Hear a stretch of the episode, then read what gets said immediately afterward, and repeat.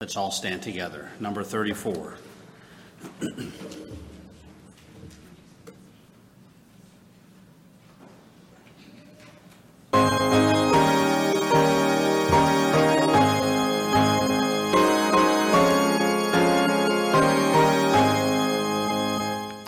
It is finished,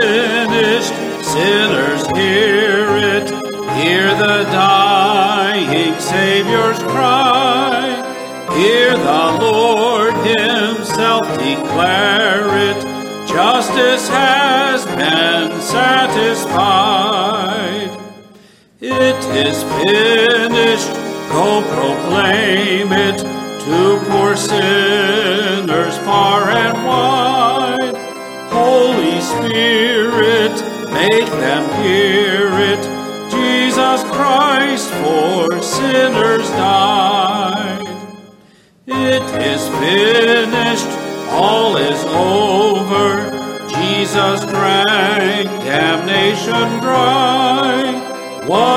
Savior, what a Savior.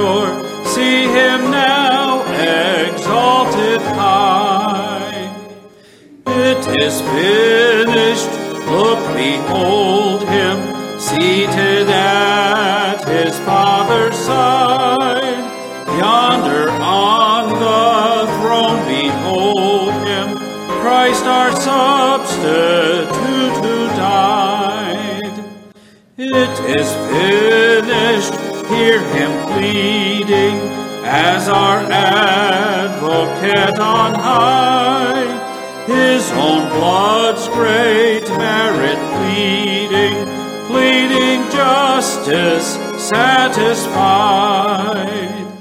It is finished,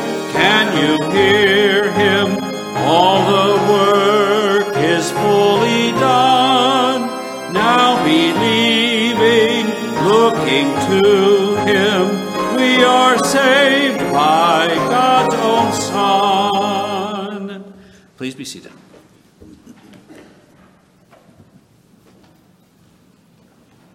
Good evening. Let's open our Bibles together to Psalm 95. Psalm 95.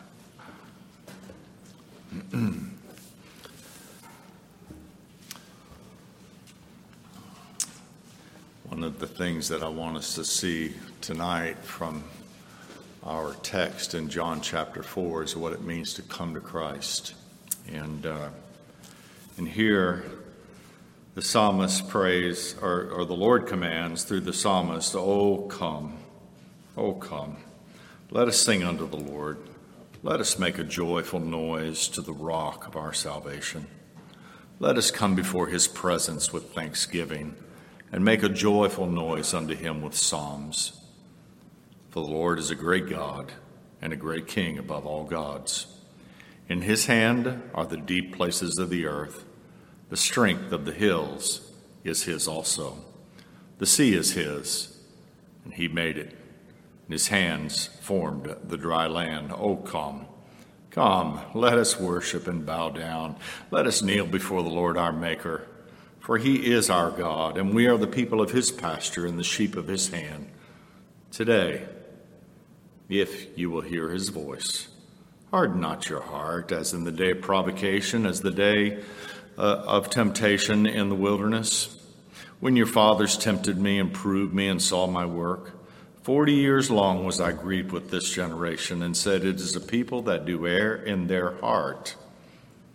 Here we get some understanding about what it means to worship and, and come in faith. It's a, it's a heart issue. It's a heart issue.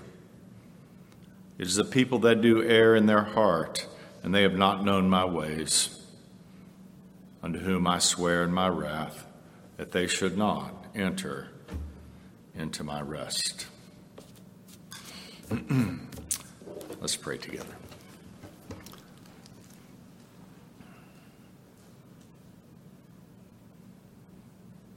Our Heavenly Father, Thy Sabbath, our rest, the Lord Jesus Christ, the hope of our comfort, our salvation, our peace with God. by his shed blood.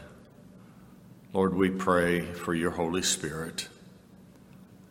We pray for, for you to open our ears and enable us to hear thy voice from thy word. Lord, we thank you that you've spoken by the prophets and the apostles, and we pray now that you would speak to our hearts. We pray that you would cause us to to seek after Christ and to, to come in faith to Him. We thank you, Lord, that all that we all that we need and all that we have is bound up in His glorious person and in His accomplished work. Thank you for this time of worship. Lord, enable us to worship you in spirit and in truth. We ask it in Christ's name. Amen.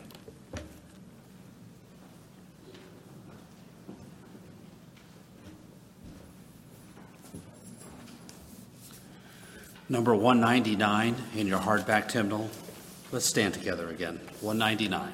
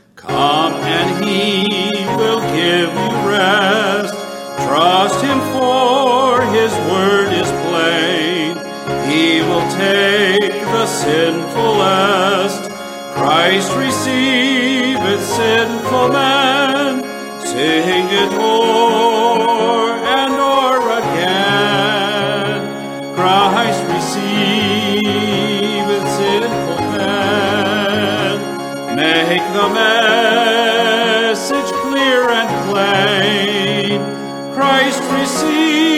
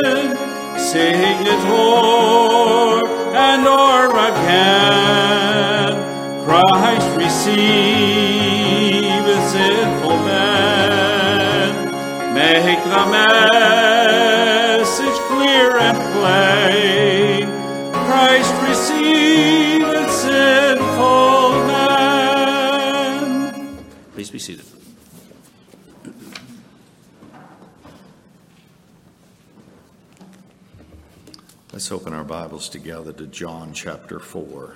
John chapter 4. I've titled this message, The Nature of Saving Faith. The Nature of Saving Faith. Um, a little over a month ago, we started uh, looking at the miracles that John um, writes his gospel around and uh, dealt with the turning the water into wine and the feast at Canaan.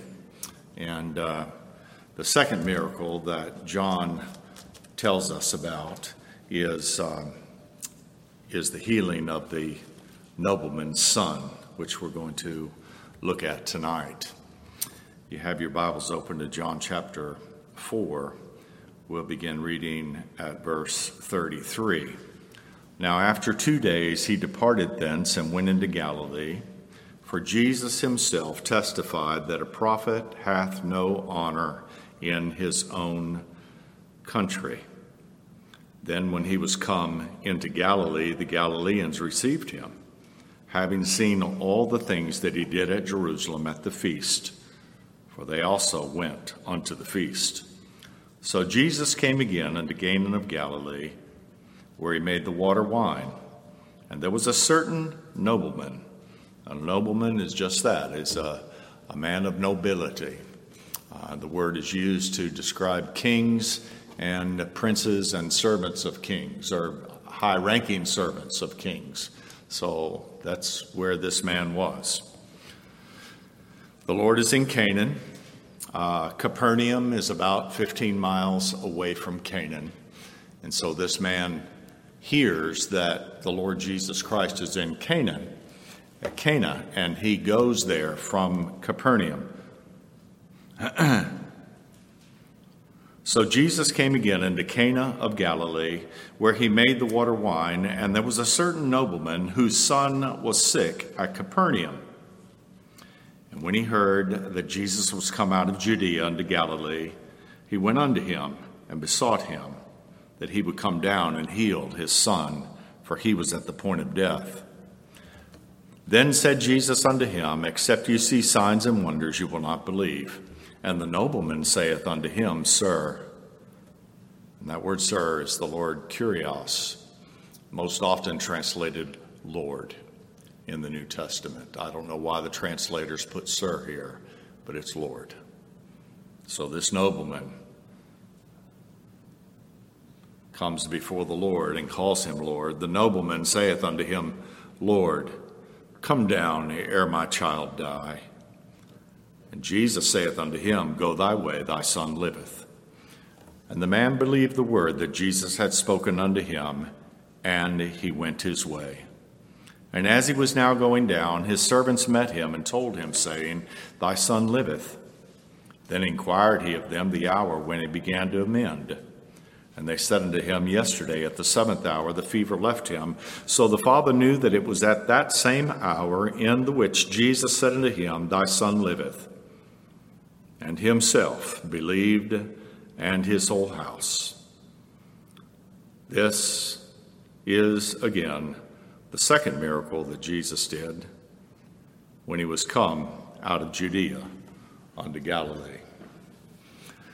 I remind you that John writes his gospel account a little differently than does Matthew, Mark, and Luke. Matthew, Mark, and Luke are called the synoptic gospels because they are a synopsis or a summary uh, placed in some sort of chronological order of the life of the Lord Jesus Christ in his public ministry.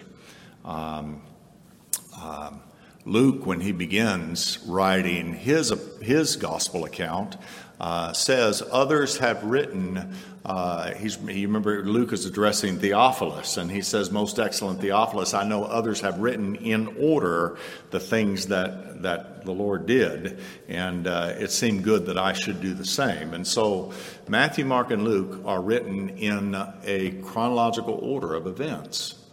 Uh, John doesn't write that way. John uh, a gospel is more like a sermon built around the seven I ams and the seven miracles. Uh, the first miracle, you remember, the water uh, changed to wine in Cana, uh, tells us about the person and work of the Lord Jesus Christ. Tells us who he is as he came to bring an end to the law uh, for righteousness and uh, tells about who he is and his work of redemption by, the, by his shed blood, uh, pictured by that new wine and that new covenant. Um, and now this, and then, and then after the miracle of Cana, uh, we have the story of Nicodemus and the woman at the well, which sort of give testimony to what the Lord taught in that miracle. And now he's going to uh, move to his second point in his sermon uh, the, uh, the healing of the nobleman, which tells us what the true nature of saving faith is. That's the story we just read, tells us what the true nature of saving faith is. we know that faith is a gift of God. We know the Lord has to give us saving faith. No question about that. Uh, we can't drum it up ourselves. It's not a it's not a decision that we make or a commitment that we resolve to. Uh, to it's it's a gift. For by grace ye have saved through faith, and that is a gift of God. We know that it's impossible to please God without faith. For they that come to him must believe that he is, and that he's the rewarder of them that diligently seek him. So, what is faith? It's trust, it's to believe from the heart, it's to rest the hope of your salvation in the person of Christ.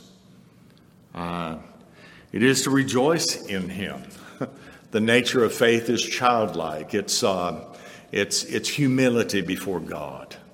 Um, that's what faith is. It's not some sort of character trait that we present to God and boast in of ourselves. It's, a, it, it's, a, it's an admission of our dependence and our reliance upon the Lord Jesus Christ for everything. Uh, it's just the opposite of what most people think when they talk about when they talk about faith.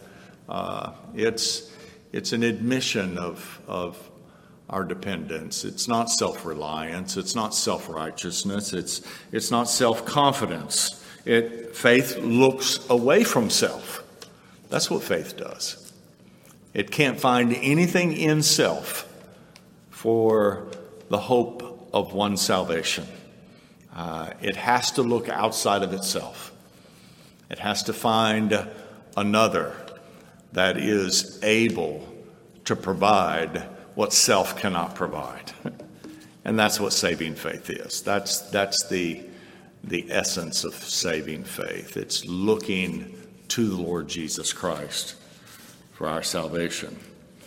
I have eight simple points I want to try to make tonight from this passage of Scripture. And. Um, and the first one is that saving faith is only needed when it's a matter of eternal life and death. Notice that uh, this man, he believed the word that the Lord had spoken unto him, but he had a need that no one else could meet.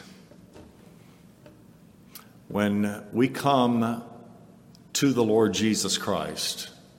We are coming to Him with a need that no one else can meet. Uh, we're not coming to Him to just help us out with some uh, worldly issues. We're, we're, we're saying, Lord, this is, this is life and death. Lord, if you don't save me, I won't be saved. Uh, this man was desperate um, so many times we hear men talk about faith as if it's just something that improves your life in this world. Um, no, saving faith is the only means to life, period. There is no life outside of, outside of Christ. In Him is life. and the life was the light of the world. Um, so we see in this story a man who is desperate and who is in need of life. He's not coming in order to be delivered from a habit or some sort of addiction or, you know, to improve his life in this world. He's coming uh, because his child is dying. And if the Lord doesn't come, uh, there will be no hope for life. And it is a picture, isn't it? It's a picture of how we come. Uh, saving faith is coming to the Lord Jesus Christ uh, for our life. Saving faith is what sinners do, for the wages of sin is death. Um, and this is a faithful saying Christ came to save sinners. uh, so we come for salvation. David said in Psalm 22, verse 21, Save me from the lion's mouth. The lion's mouth. Satan and death and hell and the grave and the wrath that is to come and all those things, Lord, that's, that's what I need to be saved from. And so if we're trusting Christ, yes, we trust Him for our, for our temporal circumstances and for our worldly, fleshly needs, but saving faith is trusting Him for the forgiveness of our sins. It's trusting His life for our righteousness. It's trusting His death for our justification. It's believing on the Lord Jesus Christ, knowing that, you know, there's a lot of things we can do to help and maybe even solve a lot of the problems that we experience in this world. But there's not a single thing that we can do to solve our sin problem. And so saving faith is seen in this man. It's only needed when eternal life and eternal death is at stake. Listen to what David said in Psalm 57, verse 2 I will cry unto God Most High, unto God who performeth all things for me. I'm going to cry unto the one who performs all things for me. There's nothing I can do to perform my salvation. He shall send from heaven and save me from the reproach of him that would swallow me up. What is it that would swallow us up? Death would swallow us up. The grave would swallow us up. But we know that, that, that death has been swallowed up by victory. the Lord Jesus Christ swallowed up death, He swallowed up the grave. And so, just like this man came in desperation to the Lord Jesus Christ, for the forgiveness of his sin and for the salvation of his soul. That's how we come. Save me, O God, for the waters have come into my soul, David said. Peter, when he was drowning, said, Lord, save me. Save me. And so the, the waters would over, overwhelm us, uh, the grave would consume us the wrath of God would destroy us. If all we need is to be saved from the consequences of a particular sin, then maybe a therapist or a lawyer could help us out. But we've got to be saved from our sin nature. We've got to be saved from death. And uh, here's how this man came saving faith is coming to the Lord Jesus Christ to be saved. to be saved.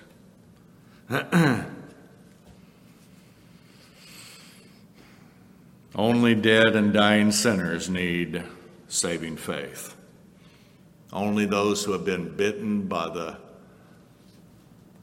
by the bitter sting of that serpent of death need a brazen serpent on a pole to look to. Only they. Oh, there's lots of different kinds of faith in this world. And uh, men, men believe and then they don't believe, or they believe for this and that. This man came, Lord, my child is going to die. You don't save, if you don't come, there's no other, there's no other hope.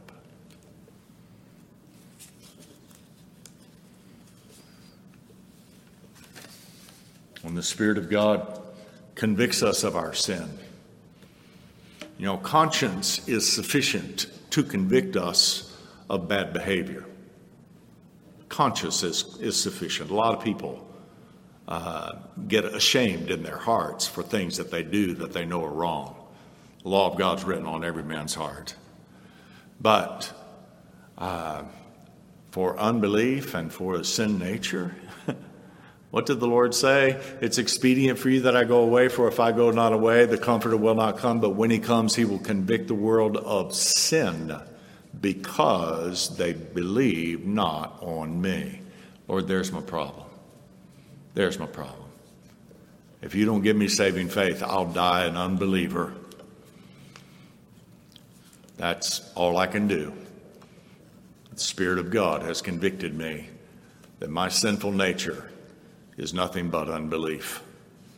Lord, I need faith. I need to believe. And uh, I also need you to help my unbelief. the second thing we learn about the nature of saving faith from, our, from this miracle, and remember the, the first miracle tells us about the person and work of Christ, and this miracle tells us about the nature of saving faith. And the second thing we learn is that faith comes by hearing. Faith comes by hearing. It begins with hearing. How can they have faith? How can they believe unless they hear? Um, they can't call until they believe, and they can't believe until they hear, and they can't hear without a preacher. This is it. This is the voice of God. This is the Lord Jesus Christ. Look what he look what look what he said um, in. Uh, in verse 50. Jesus said unto him, Go thy way, thy son liveth. And the man believed the word that had been spoken unto him, but he believed because he first heard. Look at uh, verse 47. And when he heard that Jesus was come out of Judea, this man heard the stories of the miracles that the Lord had performed. John's only recorded two of them. We know that when he was in when he was in Jerusalem, he did other things. And, um, you know, I love the way John finishes his gospel. He says, Many other things did the Lord, but these are recorded that you might believe, and that believing you might have life through his name. So this man had heard not just about the turning, maybe, maybe he hadn't heard about the turning of the water into wine, but he had heard about a lot of the things that the Lord had done. And so he came believing. Turn with me to Genesis chapter 3. I want you to see this. We have to hear.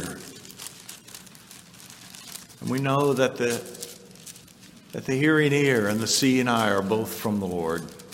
The Lord's got to unstop our ears, He's got to speak.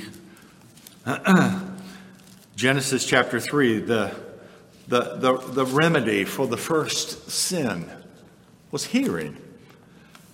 Look at verse, look at verse 8 of Genesis chapter 3.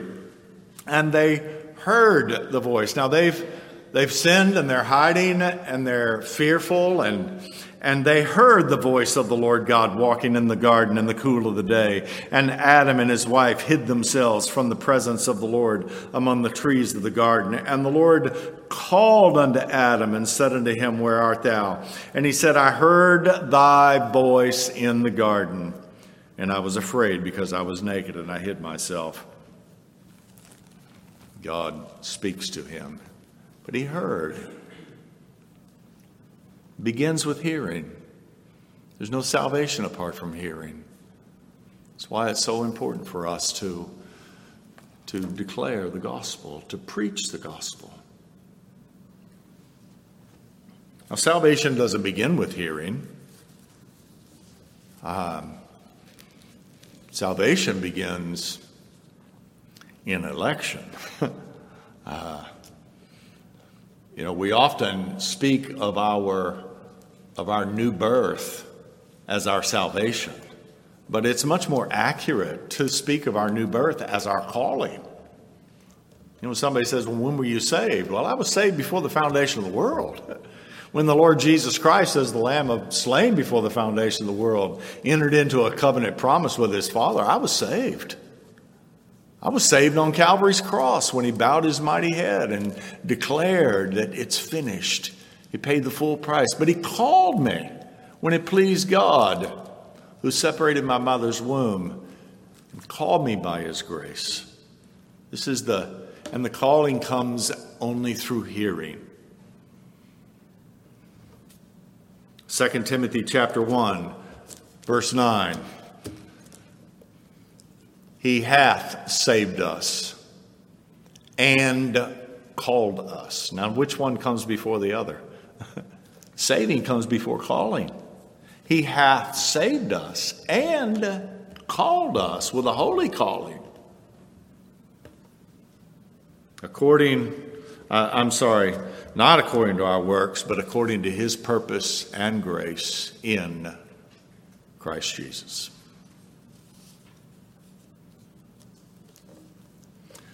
Our Lord said in John 5:23, "He that heareth my word and believeth on him that sent me hath everlasting life and shall never come to condemnation because he hath passed from death unto life." He that heareth and believeth. This man heard that the Lord Jesus Christ was coming or was in Cana and he left in the next verse, in that John 5, verse 24, says, Verily, verily, I say unto you, the hour is coming, and now is when the dead shall hear the voice of God and shall and shall come. they that hear shall live. We are spiritually dead. The Lord has to give us ears to hear here we have a man who is desperate for life. This is the nature of faith. And he heard that Christ was coming. And uh, the evidence that he heard something was that he left home and went to Cana to find the Lord Jesus. he didn't send a servant. This was a nobleman. He could have sent a servant. He could have said, You know, I heard that there's a man in Cana. You know, go, go get him. Bring him here. I'm not going to leave the side of my child. No, he went himself. The evidence that we hear is that we come. We come to where he is. This is the works, meet for repentance. When the scripture says, that to do works meet for repentance, we used to think, well, you know, we've got to prove that we're saved by, you know, by showing everybody how good we are. Now, works meet for repentance is believing on the Lord Jesus Christ and coming to Him in faith. It's coming to Him. Many hear, but they refuse to come. The Lord Jesus said, You will not come unto me that you might have life. He's speaking to those Pharisees, and why did he say? He said, Because you love the praise of men more than the praise of God. You won't come to me. You want your honor to, be con- to come from men. Come unto me. Come unto me, all ye that labor and are heavy burdened. Take my yoke upon you. My burden is light. Learn of me. Learn of me. His burden is light because he bore the burden of our sin on Calvary's cross. We come to Christ. The nature of saving faith is number one, Lord, I'm not going I'm going to die without it. This is life and death. This is not just to improve my life or fix a problem or, you know, make make things a little better. No, this is this is eternal life and eternal death. Saving faith begins with hearing, and that hearing causes us to come. If any man thirst, if any man thirst, let him come and drink from the river of life freely. Freely. What is it to come? In religion, the man makes a lot of outward um, uh, shows of coming. You know, either walk an aisle or you pray a prayer or you you you perform a work or you participate in a ceremony or these are the things. No, coming is something that happens in the heart. We come to Christ right now, right where you are. And tonight, when you're lying in your bed, you come to Christ again. and in the morning, when you wake up and the Lord's mercies are renewed every day, you come to Christ again. And when the Spirit of God convicts you of your sin, you come to Christ again. To whom coming? This matter of coming to Christ is not an outward show, it's a work of grace in the heart. This is what saving faith is. Lord, I, am going to die if you don't give me, if you don't save me. Lord, I heard that you were here and I've come. I've come and, I, and, I, and I'm, I, I'm, I'm pleading with you. We lay down the weapons of our rebellion and we cry for mercy and we just keep coming. Keep coming.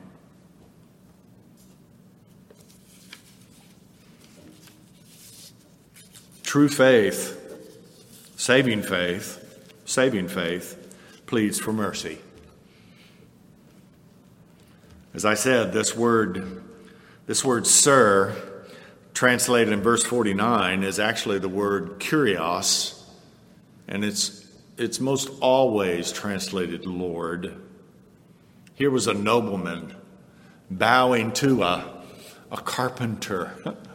uh, uh, uh, you know, a man with no worldly means and no real outward recognition.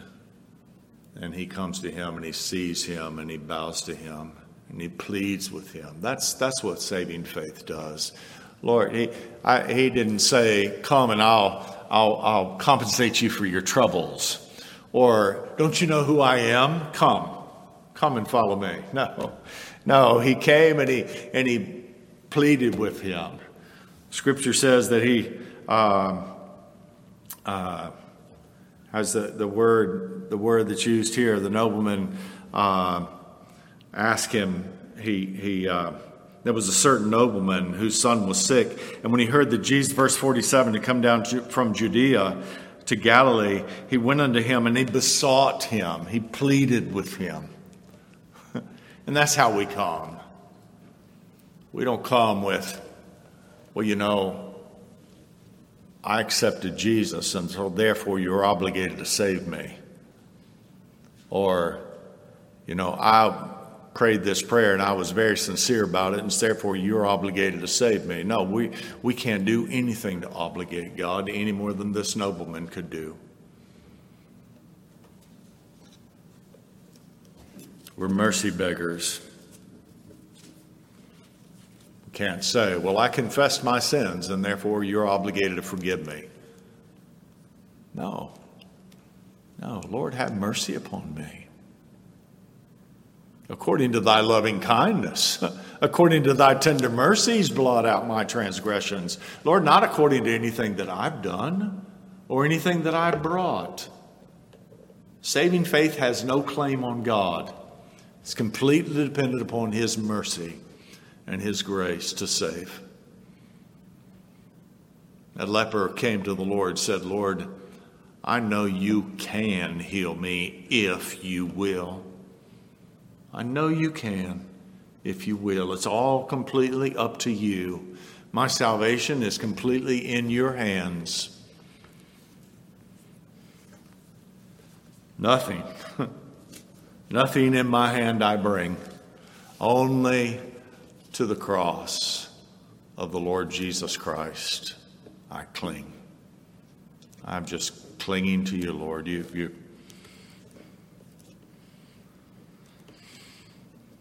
David said in Psalm 25, Have mercy on me, for I am desolate and afflicted. I'm desolate and afflicted. This is what saving faith is. Saving faith just pleads for God's mercy.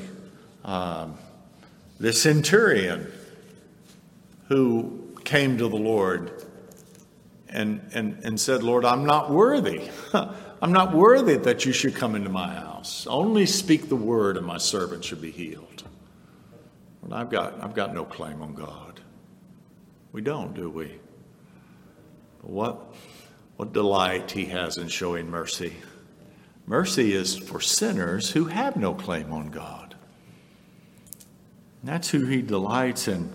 Blind Bartimaeus, Jesus, thou son of David, have mercy on me. Oh, be of good cheer, Bartimaeus, the Master calleth thee. He's calling thee. You see, the call of God, the call of God works both ways. He calls us. He puts it in our hearts to call on Him. Call upon the Lord while he may be found. No one's ever called upon him that's been refused by him. Not with empty hands. No, you come to him. He said, All that the Father hath given unto me will come unto me, and he that cometh unto me I will in no wise cast out. No wise. No one coming as a mercy beggar has been cast away. Not a single one. That's how this man came. He besought him, and then he called him Lord, and he pleaded with him. And he, did, he never offered his credentials, he never demanded anything. Lord, come. If you don't come, death is coming.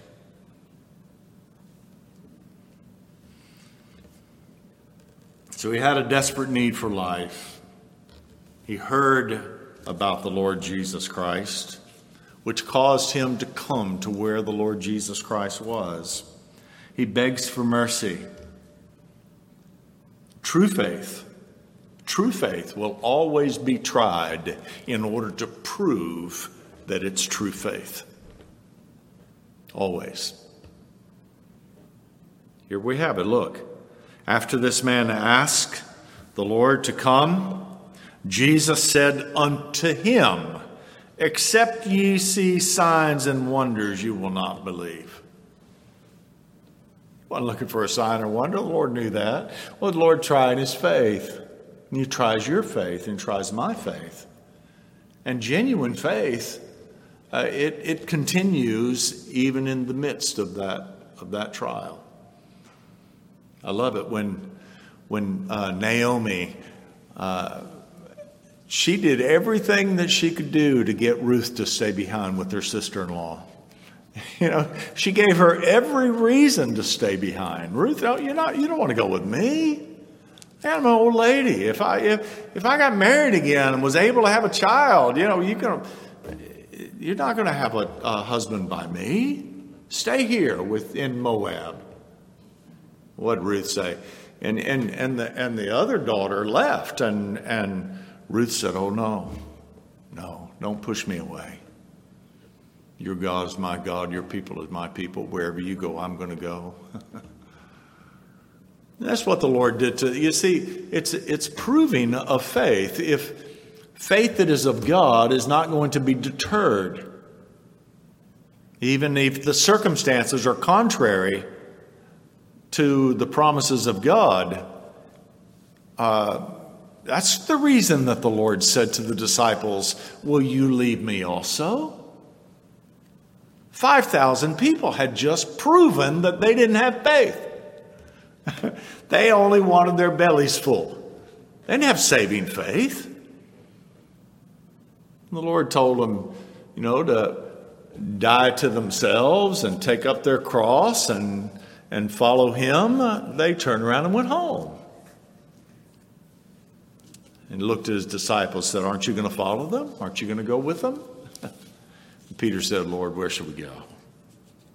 You alone have the words of eternal life. Lord, you, you've shut us up to yourself. You, you can try to deter us and, and, and, and make circumstances such that we have reason to doubt, but we've got no place to go. True saving faith is always tried, it's always proven by the fires of trials and troubles.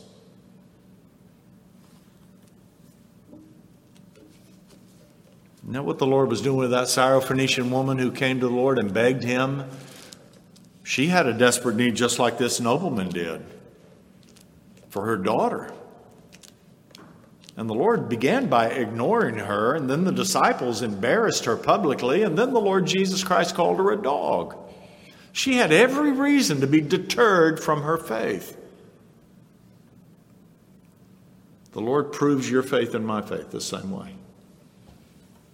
He will, he will send circumstances that seem contrary to His grace and mercy and His love and trials and troubles in our lives. And, and many, many will be like those 5,000. They'll walk away. No, this isn't, this is too hard. This is too hard. But those who have saving faith, they're going to remain. They're going to remain.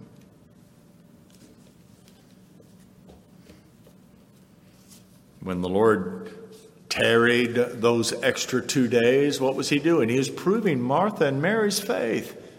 Came to Lazarus and came to the tomb, and oh Lord, had you been here, my brother would not have died. No, Mary, I I waited because you needed this. You need this for your faith. When the Lord the Lord ordered the steps of all men, and when he was when Jairus, another man who was pleading with the Lord to come and, and, and save his child, and uh, and the Lord gave that interruption of the woman with the issue of blood and and then finally, Jairus' servant came and said, Bother the master no more, thy son is dead. Daughter, that little daughter, their daughter's dead. And our Lord said, Don't be afraid. that was a divine interruption in our Lord's path to Jairus' house in order to give time for that child to die. Jairus needed that. Amazing. True saving faith is always going to be proven. It's always going to be proven. And if it's not real, those trials will cause you to give up. You quit.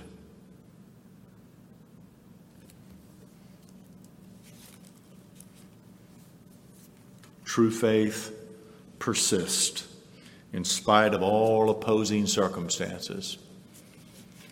True faith keeps keeps coming. God bring you to the place where you've got nothing but faith. That's a good place to be, isn't it? Good place to be. True saving faith just simply takes God at His word. Saving faith is not, is not, well, if I just believe something hard enough, I can make God do it. No, it's taking him at his word.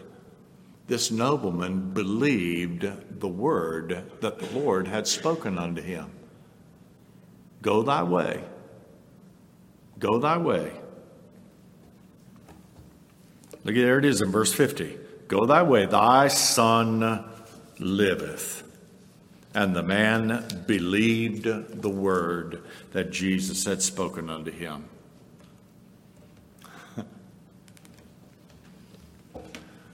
True saving faith can't not believe.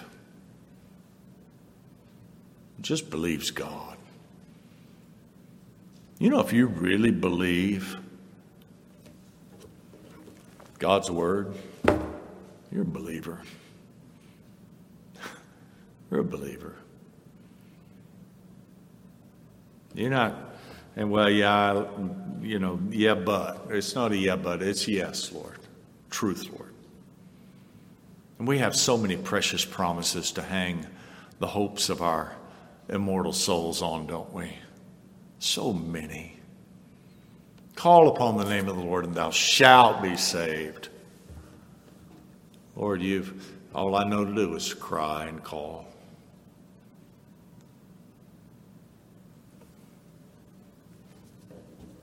faith clings to God's word.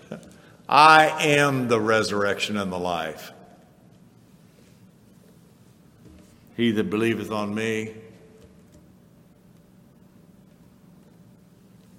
though he die, yet shall he live. and he that liveth and believeth on me shall never die. Believest thou this? Believest thou this? And and you and you say just what you're saying right now, Adam. Amen. I do. I do believe that. I'm taking God at his word. He has given me faith to believe his word. I will never leave you nor forsake you. the Lord delights in showing mercy. This is a faithful saying Christ Jesus came into the world to save sinners, of whom I am chief. Lord, you've made me to be a sinner, and I, I just believe, I believe God's word. I believe you. I can't not believe you. It's taking God.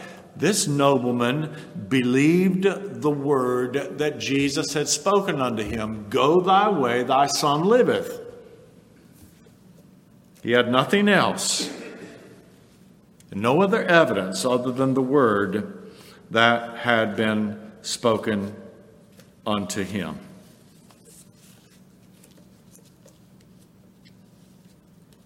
Seventh, true faith grows in the depths of its conviction and confidence and assurance. He believed the word that the Lord had spoken unto him, but then when he got home and he asked his servant, he said, What hour did his fever leave him? Well, the seventh hour yesterday, and he knew that that's exactly when the Lord had spoken. One o'clock in the afternoon. the Lord had spoken unto him.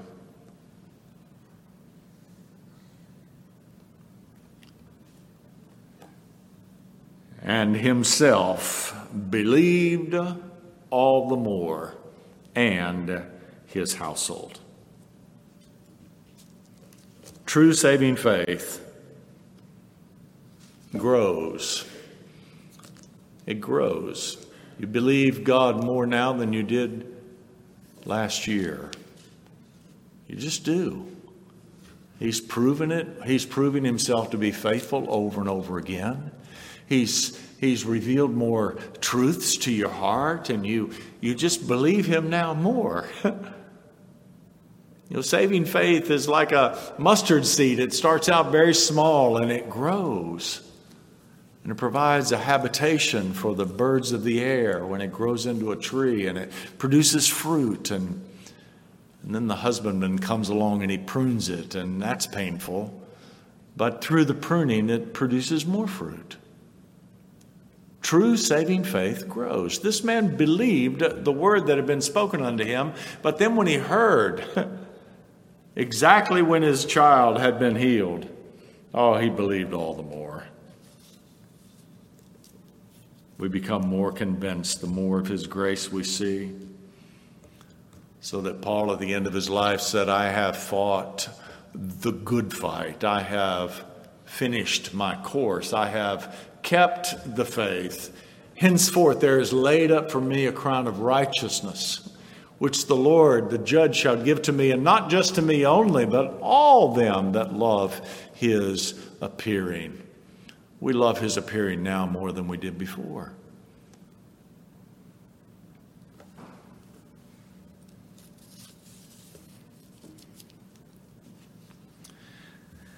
And uh, in the nature of saving faith, I want you to notice that saving faith encourages other lost sheep to have faith. Your faith encourages my faith. You know, you call a, a brother or sister who's in a great trial, maybe even nigh unto death, and you think you're going to be a word of encouragement to them, and you, and you get off the phone and your heart has been so encouraged by their faith. Go visit a brother in the hospital or sister, or you speak to a, someone. You, your faith. This man went home. and he heard exactly when his faith, when his son had been healed. And not only did he believe more, but his whole house. Now, I know in religion, men say, well, you know, I want other people to see Jesus in me and I want to influence others to come to Christ. And they didn't see Jesus in Jesus. And you're not going to influence a reprobate to come to Christ. But that doesn't change the fact that our faith does encourage others who are of God's elect people to come and to believe all the more. We do. We, we encourage one another in the faith. And we can discourage one another, can't we? We can discourage one another. He believed and his whole house. Did the Lord not say, when the Holy Ghost comes upon you, you shall be my witnesses, both in Jerusalem, Judea, and Samaria? Not to be a stumbling block? You know, we're, we're oh, child of God, your faith, you don't don't underestimate the influence that you have and the responsibility that you have on other believers. He believed and his whole house. And I would say this to husbands and fathers don't underestimate the influence and the responsibility that you have over your home. He believed and his whole house. You know, it's a, and I'm not, I'm not, I mean, I'm, I'm fishing with a net. I'm not targeting anybody here, but you see the application of this, don't you? Uh, it's a shameful thing when a man relinquishes the, the, the greatest responsibility that he has in his home. He thinks, well, I'm here to provide and protect my family. No, you're there to lead them. And spiritual leadership is the most important leadership that a man can have in his home. And it's the greatest need that his wife and children have. So the Lord says, Husbands, love your wives, even as Christ loved the church and gave himself for it. Who takes responsibility of the leadership between, the, between Christ and his church? The Lord does. That's what he's saying. This man went home and he heard and he believed and he believed more. And he told his wife and his children and and his servants and his whole household believed. He had, a, he had an influence on them. This is what saving faith does. Say, well, feel like I failed as, a, as an example in so many ways.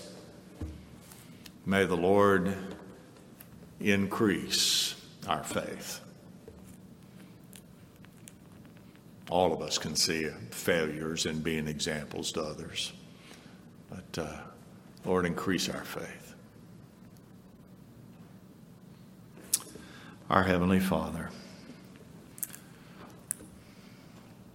might we learn from this nobleman the nature of true saving faith. And Lord, might you give us a trust and childlike dependence and humility and grace to hear and to come and to believe and to take you at your word and we ask it in Christ's name amen number 12. Let's stand together.